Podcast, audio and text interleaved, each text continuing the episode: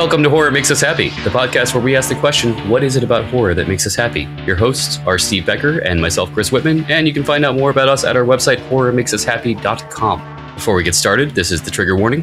This is a horror podcast. We'll be talking about horror things, horror culture, and horror stuffs, which could involve sensitive subjects such as child abuse, F-bombs, the R word, the T word, the Z word, and the Quaxel word. That's a letter that you humans don't know about. Anyway, that out of the way. Steve, what do we have coming up? Oh, lots of stuff. Uh, the guest list keeps bouncing between ten and twelve uh, people penciled in, so we won't go through that uh, at the moment. But um, let's see. What did we get a response about? From Doug Bradley's people yet? Not yet, but I did send ah, a reminder. Soon. hopefully, hopefully. Excuse me. Uh, let's see. We've got Discord. We do listen parties on mm-hmm. uh, Sundays at seven p.m. and nine p.m. Uh, Eastern. We do a listen party where we listen to um, and chat about an episode of our podcast, along with mm-hmm. anybody who wants to join us. And then at nine o'clock, Chris does a drawing party or art party where he live streams himself um, drawing for his webcomic Pieces. Speaking of which, his webcomic Pieces at Pieces of Flesh dot com uh, is a uh, necromantic cannibal family, mm-hmm. I guess you mm-hmm. could say. Yeah. Uh, we got my book, a, a Guide to the Recovery Toolbox, which is available on Amazon, Smashwords, Lulu, all kinds of different places. Mm-hmm. Um, but What's today's guest... Hmm? What's the code for the book? Probably won't be active anymore since this is going to air after uh, after that has ended. Oh, but it had sixty-nine in it, and every time you said it, I said nice. I can't do that anymore. Well, you just did. Okay, nice. Anyway, our guest for today. Yes, uh, Mister Edward Flora, author of The Triangle Forest and Ropes in the Attic. Welcome. Yeah, thanks for having me. I'm excited to be here. Our pleasure. I don't know how much of the theme of the interview we discussed uh, beforehand. I did give you a little bit of a handout at StokerCon, which is I think is where I met you. Uh, but the general theme of this is we talk about what it is that you have loved with the horror genre from childhood through adulthood, and then talk about any common themes that keep coming up. But that that said, it's not meant to be a therapy session. So if there's anything that you don't want to answer, you just say pass and we'll move on. But um, starting with childhood, what are some of your earliest memories of scary things? Oh, wow. Um, well, I was actually talking to my girlfriend about this pretty recently, but one of my earliest memories was I had this moment of sleep paralysis when I was younger, mm-hmm. and it's never happened since, but there was this one instance where I was younger, maybe like eight, seven or eight years old, and I just remember like a face like next to my bed as I was sleeping, and I couldn't move, and it was kind of like a nondescript, like pale face. But it was just hanging out there, you know, just watching. It was very weird. And it was oddly small. It wasn't like, you know, a human face. But yeah, uh, that was like one of the earliest things that I could remember of like something that scared me. Interesting. Yeah, that's, that's a different take on the uh, dark figure sleep paralysis. I was going to ask, was it a disembodied head? But it was like smaller than a normal head. Too, right? Yeah, it was smaller, and it was like kind of peeking over like the side of, of the bed. So, you I know, if it. You're laying there, it was kind of like, you know, uh, coming from the floor, and I kind of like, so I'm like, oh, this is this is not fun. Mm. Yeah. Uh, well, on the other hand, glad to hear that that his is, this is not continued through life. Yes. That uh, that could make things a little uh, less comfortable. Um, anything else jump out to you uh, from childhood? Maybe uh, books or stories or movies? Uh, well, there's one scene. So uh, to preface, uh, in childhood, I was a little bit sheltered, so I didn't really have early exposure to like horror movies and things like that. But I did find a way. mm-hmm. I do remember the first Nightmare on Elm Street film. Uh, okay. I think it was Tina's death scene specifically with Freddy in the alleyway and, you know, uh, with his arms like stretching out and kind of like you don't really see exactly what he is, but the silhouette. Mm-hmm. That was like one of the earliest things that I'm like, oh my God, that's very creepy, you know? Mm. And, you know, I grew up in Brooklyn where there's a lot of alleyways and stuff like that. So kind of walking mm-hmm. home and like that sort of thing. I'm like, is there something like in the alley? You know, that sort of thing. Great. Yeah, Stretch Armstrong Freddy is truly a thing to behold. Yeah, I'm like, this is weird. Stretching reality as well as his arms. Yeah. Mm-hmm. Some of our guests have reported sort of a dividing line where prior to the dividing line, they were afraid of horror. And then after that dividing line, they were now uh, a fan of horror or excited or, or found joy in that.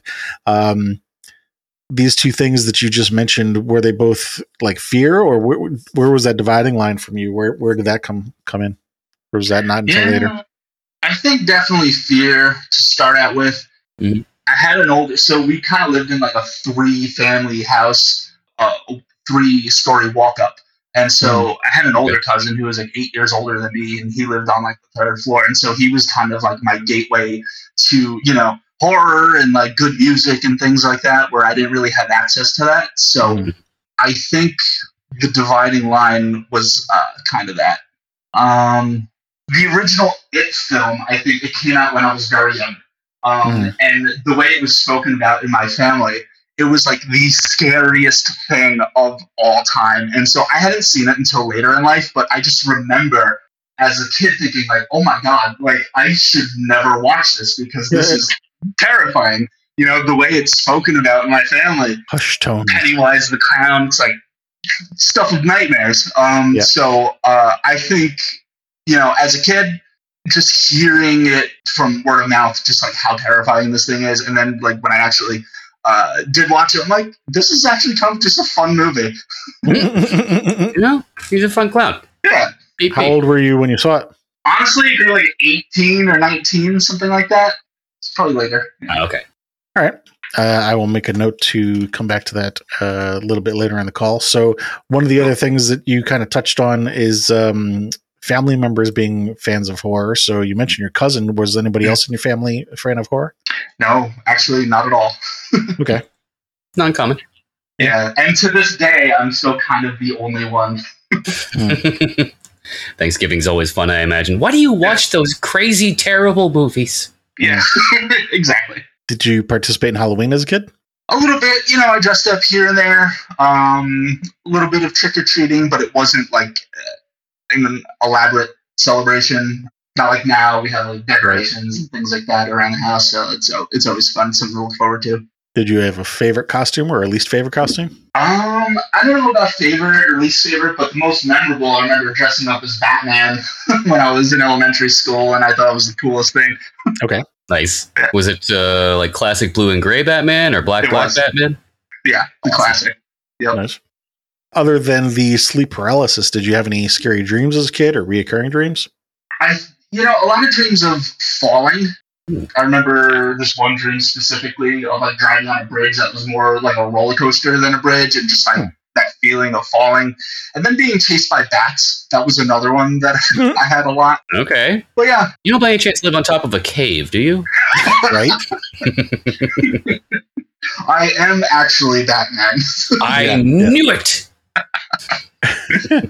um, but yeah, as far as uh, dreams or like sleep stuff, like the paralysis moment was pretty much the one that stood out the most to me. Mm. And I always took those other dreams as just like standard stuff, you know, mm. just everybody mm. has that feeling of falling or, you know, running slow, like that sort of thing mm-hmm. during dreams. Oh yeah, falling, running slow, teeth yeah. falling out apparently. That, that one is yeah. really common, although I've never understood why. Yeah, yeah, that's one that was actually big in my family. Um, I come from an Italian background, and apparently, like, broken teeth or teeth falling out, that's, like, a bad omen, like somebody's going to pass away or something like that. So that was always a fear of just, like, teeth things. I've read that it's uh, symbolic of a loss of power. Yeah. Um, let's see. Was there ever a time in real life when you were actually terrified of re- in real life as of something as a child? I don't think so. Well, actually, uh, so I come from a pretty religious background. Um, that's not really what I subscribe to anymore, but I do remember my father specifically, he would have like these pamphlets where it's like end times and like all that. And I'm just like, oh my God, like, you know, this is kind of crazy. Like, the apocalypse is coming. And, you know, I grew older and uh, realized, like, this is kind of silly. Yeah, I, I remember seeing those quite a bit when I was a kid, too. You find them in, like, uh, laundromats and all kinds mm-hmm. of different places. Yeah. Uh, I'm like, what happened to you that you're, you know, bringing this home. Like, are you good? Right. Oh, your father actually brought them home? Yeah, yeah, yeah. Mm, okay. I wonder, was the fake dollar one around back then? No, that's more recent, isn't it? Mm, that's not ringing a bell, really. No. It's like a fake twenty dollar bill, and you turn it over, and it's got this uh, pitch for Christianity on the other side. Like, or I think it's a million dollar bill, which makes it that much more believable. You're right. I've seen a couple different denominations. Mm-hmm. Uh, let's see. Did you, um, flipping the question around, did you have any times in your childhood when you felt completely calm or safe or bliss? Um, I would, I would think so. Um, there's none that really stand out to me specifically. Okay. Um, I had a pretty normal childhood for the most part, aside from like the religious stuff. But, you know, my parents really did their best to like put me through good school and like, you know, make sure I had everything that I needed. So, you know, um, pretty standard stuff. There were definitely moments where, you know, uh, I probably did feel completely calm and safe because, you know, they did their best for me. So, uh, yeah. Okay. Next two questions also are a pair. Uh, going to start with the negative one so we can end on the positive. But do you remember the first person you hurt? So this probably not directly hurt, but we had quite an imagination uh, growing up, especially uh, a couple of closer cousins. And we had like this small little backyard in Brooklyn where like our grandfather would do like, you know, carpentry work and like that sort of thing. So we came up with this like creature that lived in the backyard. We called it like the tar monster. And so we, couple like myself and uh, my one cousin, Mark, who's younger than me, we would tease my sister and say like the tar monster is coming to get you. And, you know, that wasn't really appreciated. No? No. I wonder, had either of you seen uh, a creep show at a young age, maybe? Something with a raft in it? Oh, right, right. Uh, not at a young age. Uh, that's another uh, thing that I saw later on in life, but... Yeah. Same. I hadn't seen it until later. But God, that is horrific. It's like, ah, I got you. And no, yeah. no, you didn't. Do you remember the first person you helped? Uh, I don't think so. That's, yeah. Okay. I don't know. Yeah. I would have to say pass, probably. Not every question is going to land. We just ask because you never know. And sometimes interesting answers come up. Yeah. Sure. Uh, all right, moving into uh, teenage years then. Do you remember any particular scary stories or books or movies that uh, impacted you during your teenage years? There was one thing in my teen years, and I this was in two thousand four, so I was like later teens, I was maybe sixteen, but Bravo put out this list, the, uh, the scariest movie moments. And so I think at this point I had already known about The Shining and a few other, you know, standard Uh, films and books, but this list was kind of like my guide to be like, I need to look this up. So um, the Texas Chainsaw Massacre specifically, uh, I remember this was on the list, and it was the moment when they went into the house uh, and he gets hit with the hammer and slams the door and all mm-hmm. that. Um, and I remember that has been burned in my brain ever since. There were a few others like uh, Alien, the chest bursting scene, uh, twenty-eight Days Later, just the atmosphere of the film, um, the mm-hmm. empty streets. That's something that for some reason stuck with me. Danny yeah, I don't know. Has a way with themes, doesn't he? Yeah, yeah. There, there was another film of his, uh, The Beach, uh, which wasn't yeah. necessarily horror, but uh, yeah, the way I, it kind of. Do you remember that film? Yeah, I, I um had never seen that until just recently. That's the one with Leo DiCaprio where they find yeah. the hidden beach. And yeah, that's like a, a horrors of humanity story right there. Yeah. It seems like all fun. And it's it's almost like uh, it reminded me of Hostel in a way where like mm-hmm. Hostel, the first half of the movie is like spring break, fun, stupid kids doing dumb things. Haha. And then murder. Lots and lots of torture and murder. You know, I saw that so movie much. When it first came out, not knowing. The Beach? Yeah. Wow. So when it's like that turn, we're just like, oh. Yeah, right? Like, it's it's okay. not torture porn like Hostel, like I was saying, but no, it does take a turn. Like, it's like, you know, kids having fun and, and being kids and doing things that they're not supposed to, and then, holy shit, people are dying. What's what's what's happening? Yeah, if I remember correctly, I went with a girl I was dating at the time. Oh, oh that's a great fun movie. movie. Yeah. The whole yeah. love triangle with him and the chick who helped them find the island. Yeah, yeah, that's yeah. a great date movie. yeah, that was that was a lot of fun. I mean, I can't talk. I, I took a girl to The Exorcist the beginning, so there's that. You know, when, when Bricktop vomited flies, I, I think the mood was ruined.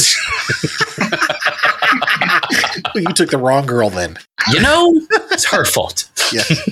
Aww. So, excuse me. Going back to Edward, uh, what was it that uh, stuck stood out to you about The Beach? Just the way it devolved at the end. Mm, yeah. But, you know, what people could turn into, you know, I think that was scarier than any of the horror movies that I had just listed, just what people could do to each other when in yeah. a desperate situation.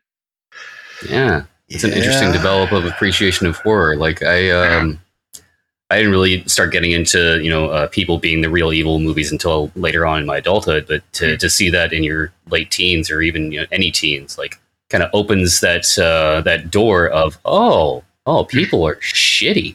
Oh yeah. Yeah. Yeah.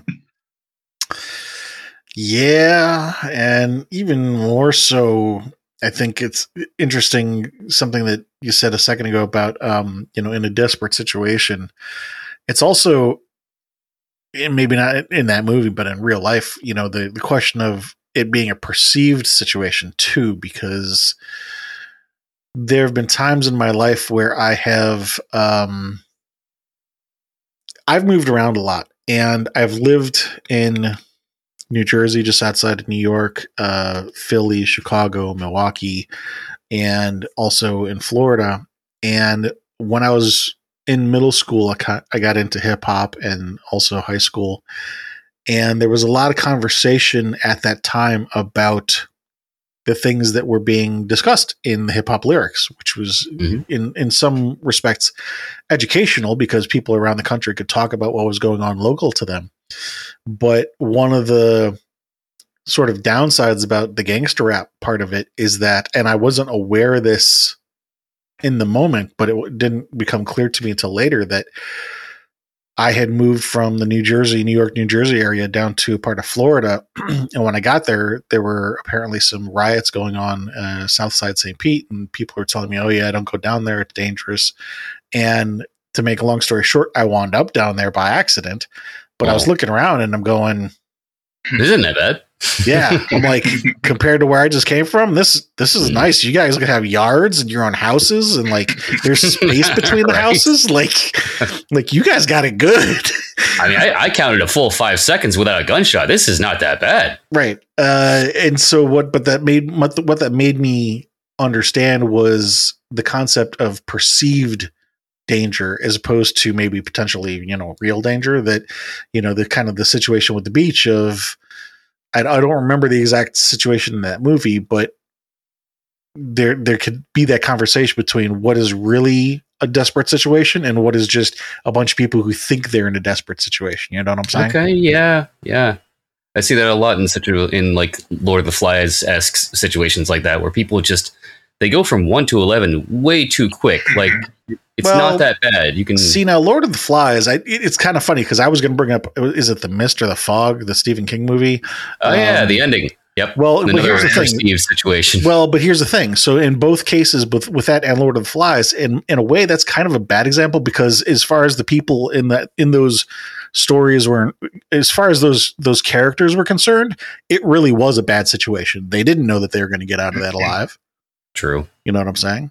And that, well, maybe that's, that is kind of what I'm saying, but also with both of those stories, as the viewer who has uh more of a viewpoint than the characters inside, like we kind of know after the fact that, you know, the, the kids, for example, on the island got saved or whatever, but eh, I'm kind of talking in circles here. I feel like I, mm-hmm. I think, you, I think I've made my point. There's, Point, point made. Yes. Yes. Uh, okay. So Texas Chainsaw, Alien, twenty-eight Days Later. Anything else jump out to you in your teenage years? As far as movie, uh, yeah, movies, books, um, that was pretty much it. Um, like I said, other things I kind of discovered a little bit later in my twenties. But as far as my teen years, I would say music had a big influence on me. That's like cool. You mentioned, getting into hip hop. In the early two thousands, I was getting into uh, metal, uh, death metal, metalcore, like that sort of thing. specifically like the MySpace stuff. Mm-hmm. I don't know if you guys have heard of like, you know, Job for a Cowboy, um, things like that. Uh, also on the death metal side, like Carcass and Cannibal Corpse, like that sort of thing. So okay. I was going from like, you know, the Beatles and the Doors to, to that. And so the transition for me, it kind of did something similar to like watching a horror movie would do, um, especially the way the vocals would be, where it's this kind of like guttural, monstrous vocal style. First, hearing that, it's like, oh my God, this is terrifying. But mm-hmm. there's something like cathartic about it to kind of not really, not necessarily relate to, but just consuming this media. It was like, oh, this is cool. Like, I kind of like this, you know, darker form of music. Mm. So I think as far as teen years, I was pretty influenced by that stuff. You know, I started playing guitar, starting my own bands, that sort of thing. Um, and so I think, you know, metal music and horror are kind of parallel in that regard. Yeah, definitely. But yeah, I think I was pretty influenced by that stuff as well, especially in my teen years. Mm. I can relate. I, um, I didn't get into, how can I say this? I, my father played guitar, and so we listened to things like the Beatles and Hendrix and stuff like that, Zeppelin growing up. And I did eventually end up learning how to play guitar after I graduated high school, was when um, I think maybe my senior year was when the Black Album had come out. Actually, my senior al- my senior year was amazing because like ten different great albums had all dropped yeah. within like a, a two year period. It was like, like Nine Inch Nails, yes. uh, Pearl Jam, Stone Temple Pilots, Alice in Chains, Metallica, uh, shit, um, Soundgarden. I'm yeah. trying to think of what else. Like there's, there's like a series of, oh, Tool. I mean, just like yeah. amazing shit after amazing shit after amazing shit for a solid two years. And, um, and, it was kind of funny because I had a friend who was very much into Metallica in the eighties and early nineties, but I didn't like it until early two thousands. Uh, Metallica had put out a box set called Live Shit Binge and Purge, where it was they recorded. Yeah. So they, it was a uh, concert footage where they were playing all their old music, but using the new tone of the Black Album. And that's when it clicked for me, because I, I liked the tone, the, the the timbres of the instrument instruments on the Black Album, but I didn't really like the sound design of the earlier albums. And when I was able to hear the older songs with that new sound, that's when I was like, oh, that I like. Um, and cathartic was a good word for it, because that's what I kind of picked up on too, was that it was very energetic. And there were, it's kind of funny, there were certain hip hop songs, particularly in the early nineties, that had that same um, cathartic feeling, particularly Paris, Break the Grip of Shame. I remember uh, just brought something out that was just like rawr kind of energy. Um, uh, let's see. So teenage years, did you participate in Halloween and the teens? Um, I don't think so, to be honest with you. Okay. Um, I think my teen years was, yeah, uh, I think I was mostly focused on music at that point, you know, getting through high school. Mm-hmm. I was very much at that point in my life looking forward to college and kind of doing my own thing. Mm-hmm. So, yeah, uh, I don't think I was really thinking about, you know, Halloween and that sort of thing. Right. Not uncommon. Not uncommon. Yeah. Uh, yeah. I owe you a Coke. Yes. Let's see. Did you have any really scary dreams or reoccurring dreams as a teen? No, uh, I didn't really dream as much uh, as a teen. Okay. We'll do that. Uh, yeah. Uh, ever a time in real life something terrify you as a teen? Um, let me think. Yeah, again, I don't think so. Um, my teen years were pretty standard. Um, okay. Aside from like, you know, the high school stuff, um, which like, you know, a lot of people deal with that too, you know, high school being a difficult time with, yeah. you know, trying to keep up, trying to find yourself really. Um, and then just trying to bullies and like all that stuff. So, you know, um, nothing that really stood mm. out. So, okay. Yeah. Was there ever a time in your teens when you felt completely calm or safe or bliss, or a moment that stood out to you? No, definitely not. Let's talk about some of the movies that you brought up in terms of like emotional impact, because some of the things that you mentioned, like chest burst scene in Alien, mm-hmm. maybe that's excitement. Uh, twenty-eight, eight, twenty-eight days later, the empty streets. Maybe that excitement's not the right word for that. What would you say might be a good descriptive word for how you felt about that? Well, for twenty-eight days later, that one definitely gave me a feeling of impending doom, especially to bring back, you know, the stuff with family and, you know, the end of days type narrative. Mm. Um, seeing that film really gave that a face, because until I saw that film, I always just saw, you know, these pamphlets or, you know, um, different messages that like a preacher would say or that sort of thing. And then I saw twenty-eight days later and I was like, oh God, like this is, you know, what they're talking about. Mm. And then, you know, obviously I don't subscribe to that narrative, but when I was younger and still transitioning and like finding myself uh, in what I believed in, um, mm. to see that, it really put a face to that narrative. Okay. Just to be clear, the way that you use the word transitioning there? Transitioning into what I believe. Got it. uh, yeah. Like a, uh, well, uh, atheist. You know, okay. So, yeah. I, Just want to make sure there wasn't some other part of your life that was like a big part of your life that we were missing out on. Fair enough. Fair enough. Because because that could definitely uh, introduce uh, body horror, if nothing else. Gotcha. Uh, yeah. Let's see.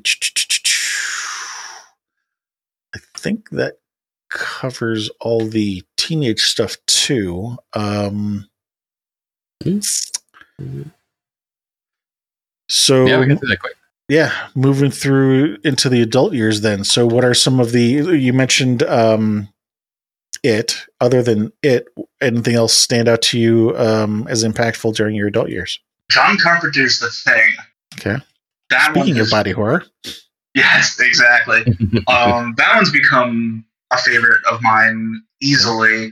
Um, and just a lot of Stephen King um, since, you know, uh, adulthood, just trying to read as many Stephen King books as possible. Mm-hmm. You know, getting more familiar with the slashers, you know, Halloween, those films.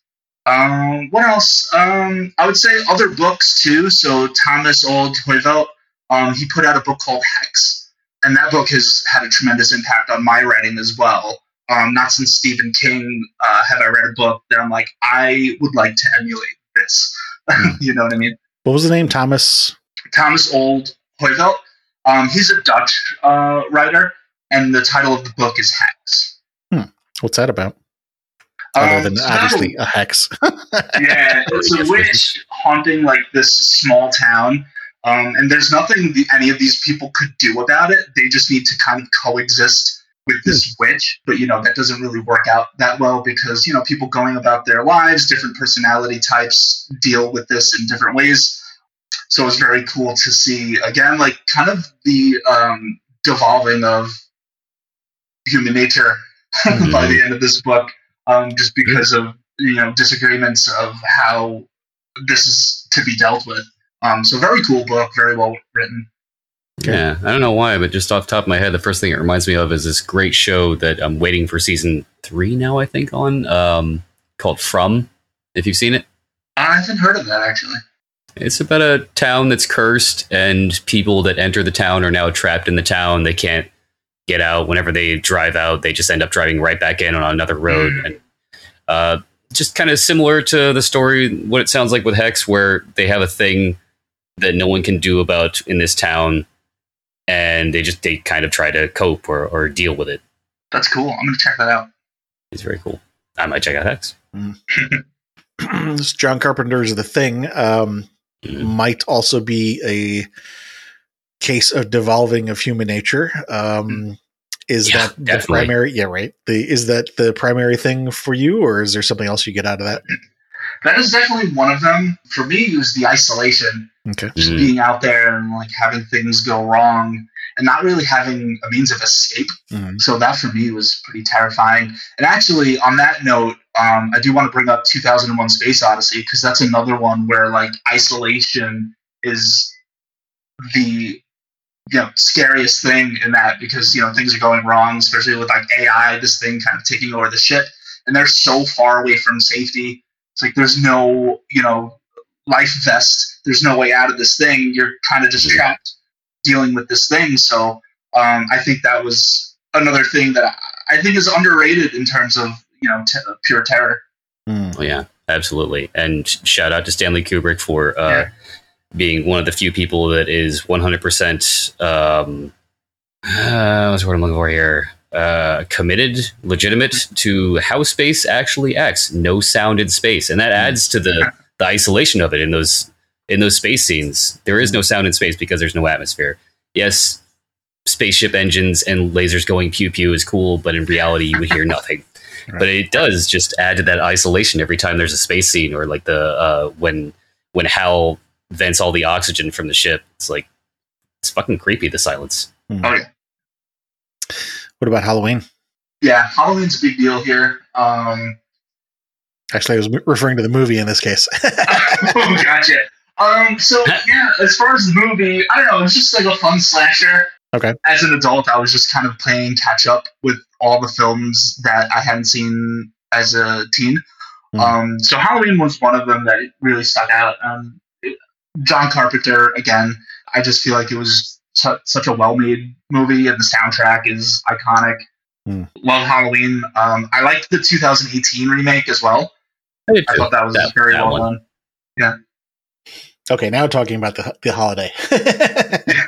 Got it.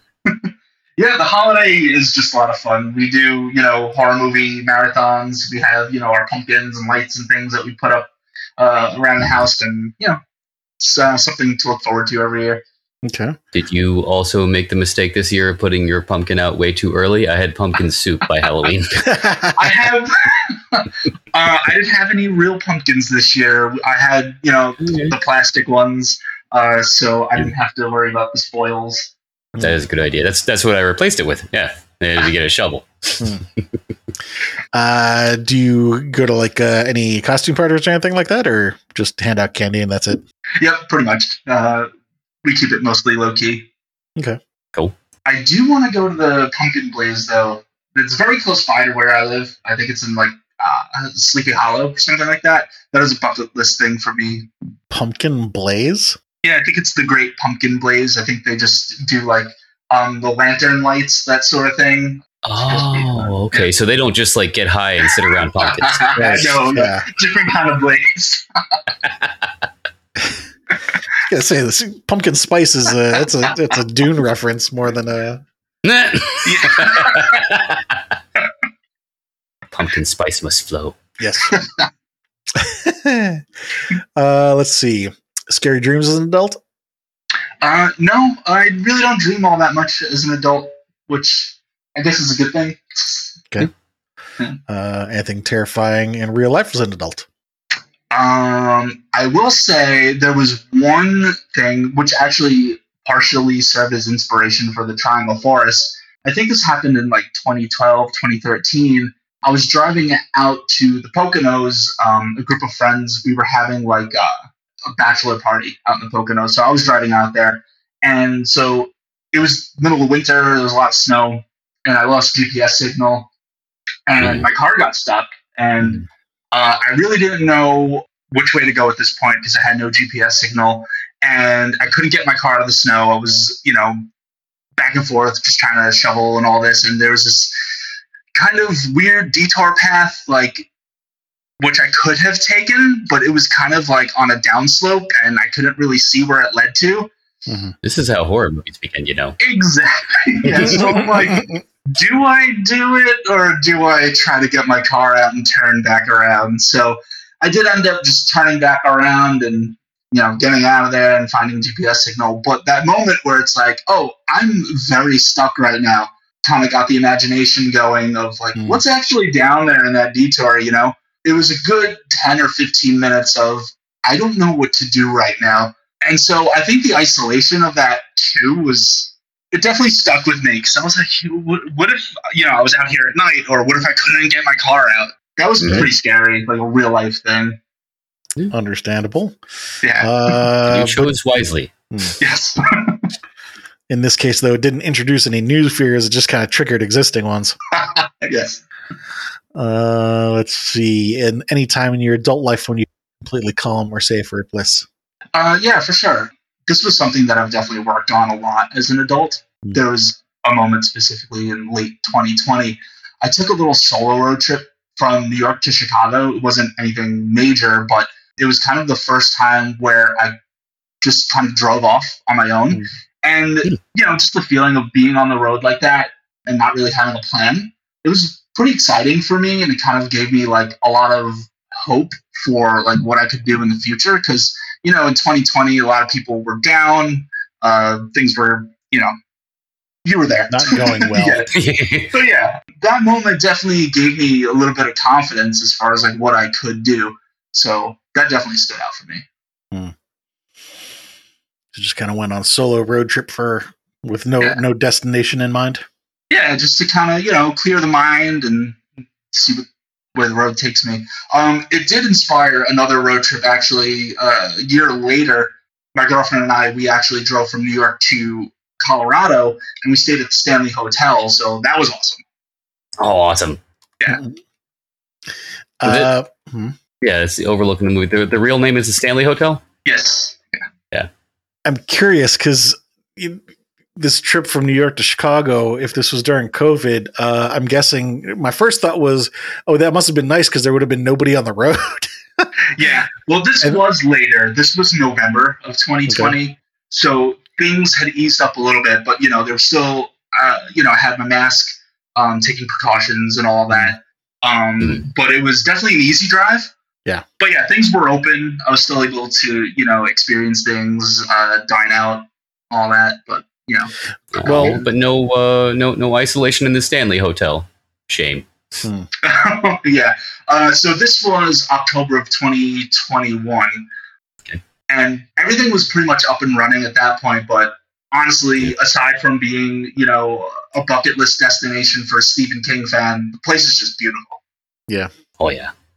So, well, actually, he kind of touched on what I was thinking, which, you know, New York, Colorado was twenty twenty-one, but twenty twenty, when you're doing this trip to Chicago, it, you know, my first my my first thought was about how nice and open the roads were. And then my second thought was about the potential isolation um, ah, yeah. or the fact that maybe you didn't uh, feel it at that time, even in a moment where maybe I maybe I would have if I was in that situation. I don't know. Mm, makes sense. Yeah, I didn't really think of it at that time. I think mm. at that moment, we had been on lockdown for so long. And then mm. once things were kind of like eased up a little bit, I think I was so like stir crazy that I just had to like get out and like do something. Mm. You know what I mean? So the next two questions I'm going to ask are not just about horror, and it's not about your adult life or any particular moment in your life, but speaking of your entire life, what what movie would you say you've watched more times than any other? Possibly The Shining, Stanley Kubrick's The Shining. We were just talking about that. Yeah. Yeah. That was the first horror movie that I've ever seen, and it's just something that I've put on, I think, at least once a year ever since. As his tradition. Would you say that's your favorite horror movie, or is it just the one that you've seen most often? I think it's my favorite horror movie, either that or The Thing. We've, if okay. we broaden that out to not just favorite horror movie, but favorite movie, is it still your favorite movie, or is there something else that would take that spot? Um, it's in the conversation, but I will say uh, The Truman Show is up there, too. That's another film that I revisit quite often, and I just love. What do you like about that? Um, well, Jim Carrey's great, and then just the end. Uh, it's so hopeful, you know, him getting out. Yeah, I think it kind of plays into, like, the, you know, being trapped in a place, because there are a few scenes where he's, like, trying to drive out, and then, like, the parkways, you know, all the traffic, and then they light it on fire, trying to keep him to stay.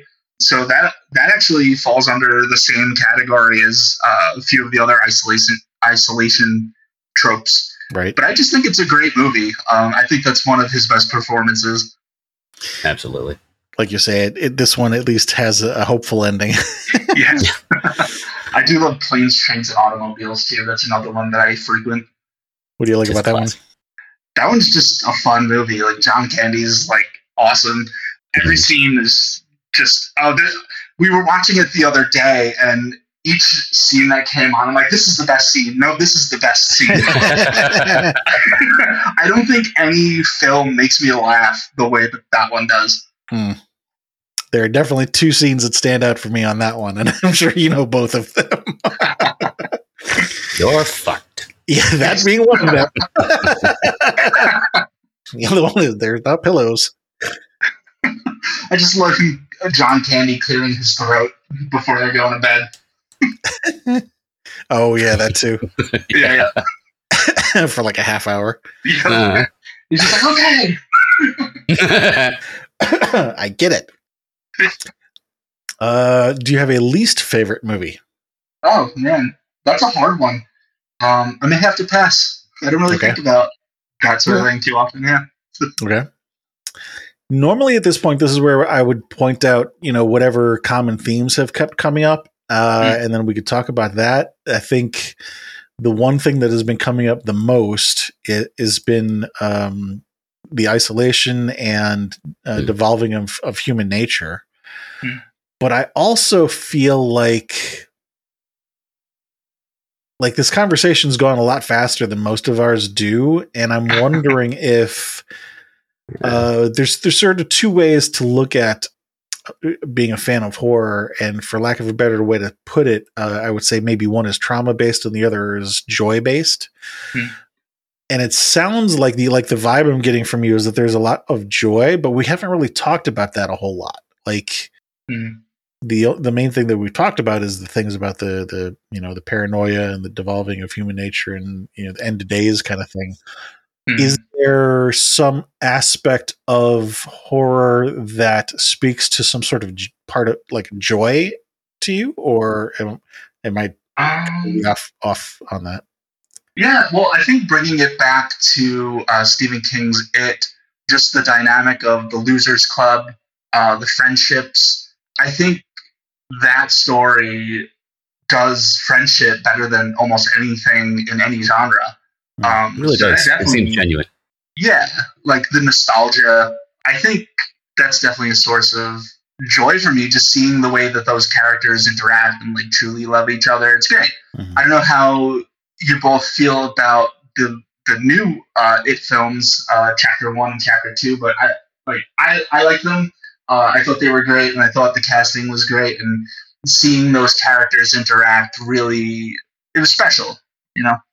I can't speak for Chris, but for myself, I would I would phrase it this way: that if the original It didn't exist, mm. the new ones would be pretty good. Yeah. But the fact that the original one exists kind of takes the other one down a, just a half a notch because it's like it's there's got that just nostalgia such, factor. Well, you know, just, not just yeah. that, but like Tim Curry is like like I can't remember Skarsgård Skarsgård like he's Skarsgård. good, but like. Tim Curry. I mean, come on. like, yeah. so it's because no there's that. It's. Hmm? I said no contest. Yeah, uh, it's it's only because there's the comparison. Like, if the comparison wasn't there, mm. it'd be great. It maybe not yeah. great, but like really good. Tough shoes to fill, you know. Exactly. Yeah, definitely. I respect to Bill Skarsgård because he can do that uh, that that walleye thing, thing that, yes. that I can also do. Yes. It is very different. I feel like you can't really compare. And I think that yeah. this happens a lot with The Shining, too, because a lot of people who yeah. love the book don't like the Kubrick film.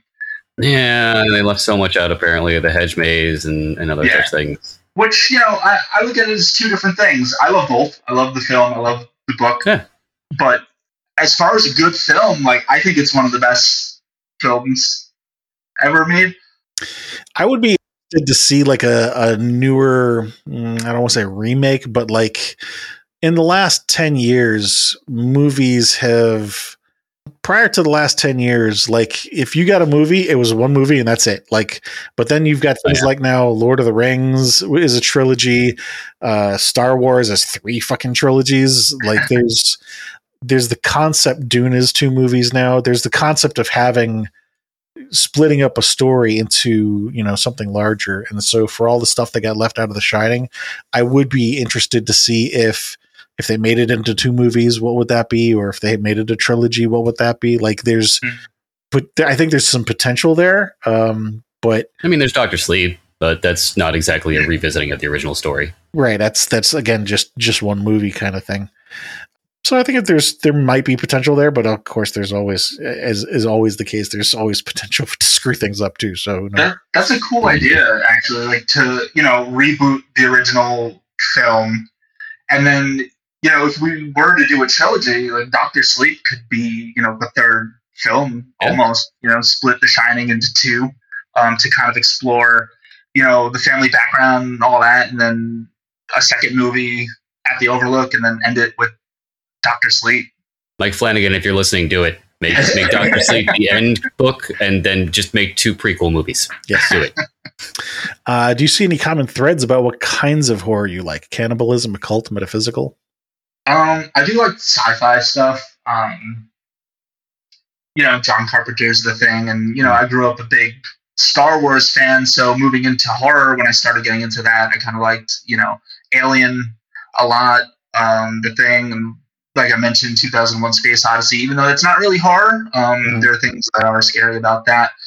I also, you know, like a good ghost story. I think it's classic. Um, I think those kind of stories are a good foundation for like character studies. Mm-hmm. A lot of my favorite books, like The Shining, they deal with how the characters are dealing with, uh, you know, the scary stuff that's going on.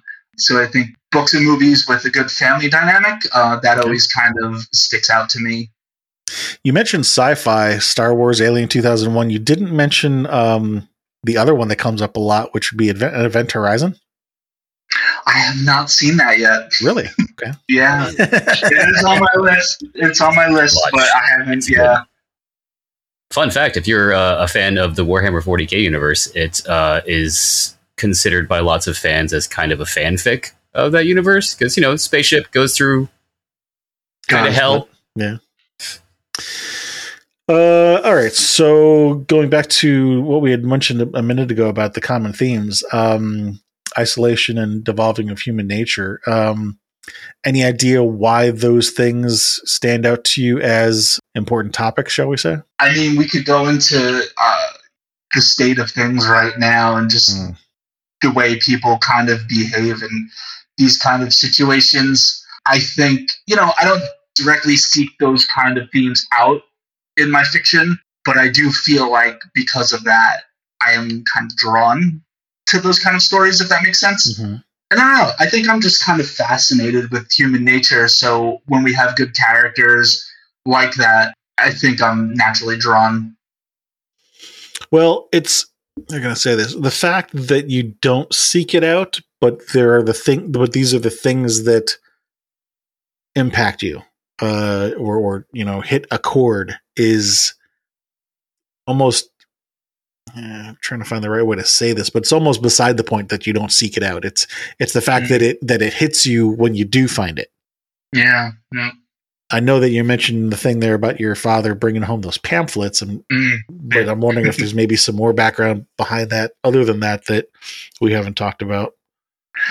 Um, I don't know if there's. Well, actually, uh, so I don't remember how old I was at this point. I might have been an early teen. I might have been younger, but I went on this retreat uh, through like one of the churches that we went to. Like we would always jump around to different churches. I guess my parents themselves were also trying to kind of find what worked for them, that sort of mm-hmm. thing. But I went on this retreat, and I think this was like a turning point for me uh, in my journey of figuring out that like I'm an atheist, but mm-hmm. you know, um, when they do this like talking in tongues thing, and then they like pray over you, and then whoever it is, they like fall to the ground, and they're like having an experience. And you know, this is not to take away from people who like, you know, if religion is their thing, if it means something to them, this isn't to like discount that in any way. This is my own personal experience with this, but I went to something like that when I was younger, and they did the whole talking in tongues thing, like with me and like praying over me and like all this. And I'm a young teen, and I'm like, I don't feel anything. Yeah. You know what I mean? Like, I'm sorry, but like, I'm not overcome right now.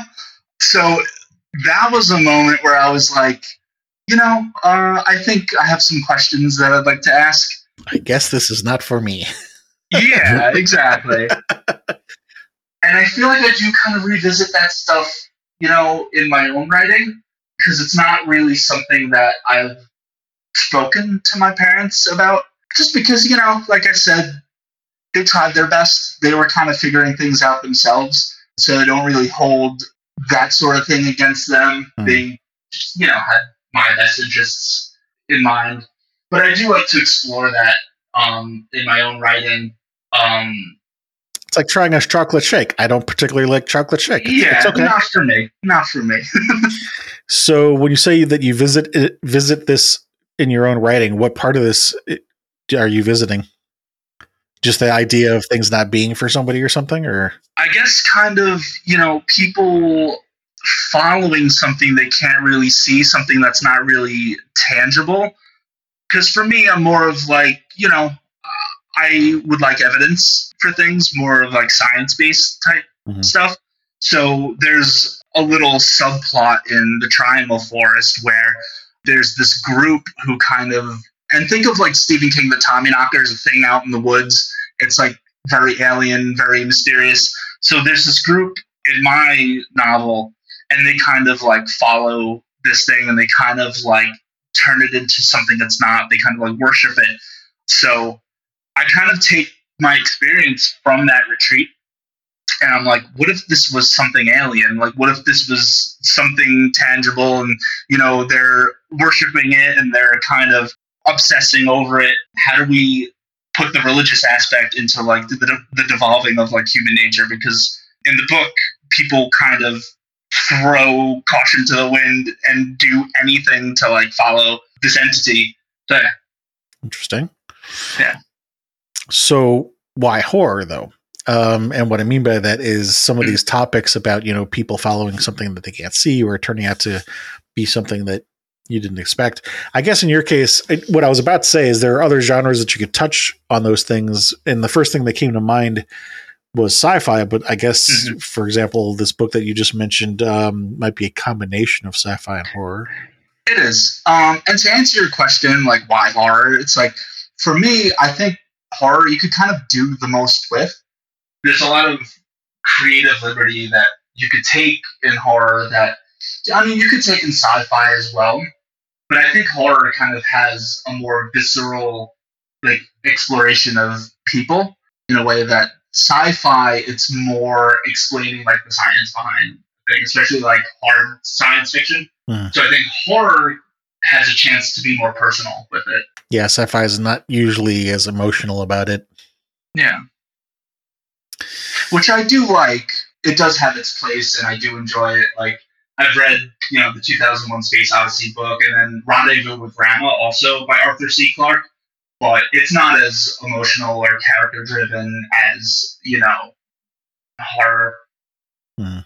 There's another one, actually, um, The Andromeda Strain by Michael Crichton, which was another early book that I read, and there was one scene in particular that stuck with me, and it's a scene where, like, this guy's blood was coagulated, and, you know, Crichton wrote it in such uh, a scientific way, but just the image of somebody, sure you know, uh, somebody's blood thickening to the point where it's like, you know, it's not liquid anymore.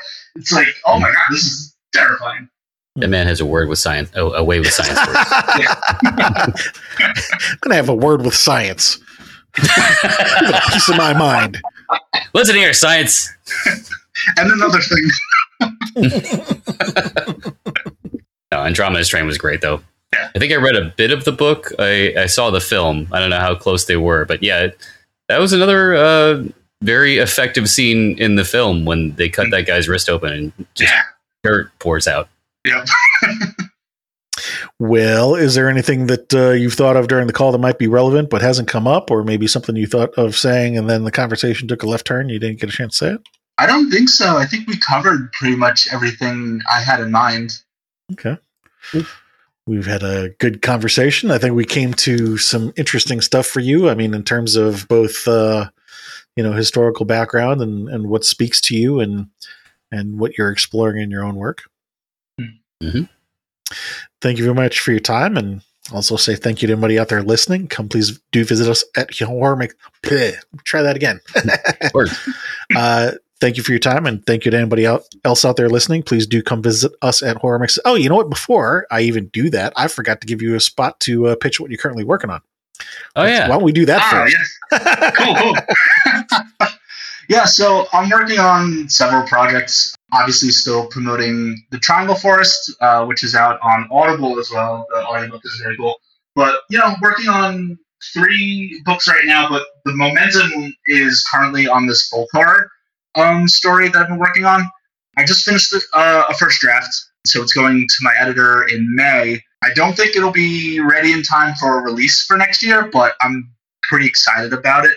I haven't really written folk horror before, and it's always kind of been a goal of mine to kind of create, you know, a fictional town, a fictional world. Like, I'm a big Stephen King fan, so, you know, Derry, Castle Rock, like, mm-hmm. that's kind of what I aspire to be in terms of uh, an author. So mm-hmm. I'm kind of doing that now with this uh, new book, so I'm very excited to see where this goes. I am working on a couple of other things. I have another novel in works that's not supernatural at all, and that's the first time I've kind of done that. Um, that's cool. More of like a character study, exploring like memory, memory loss, things like that. So mm. that's very exciting.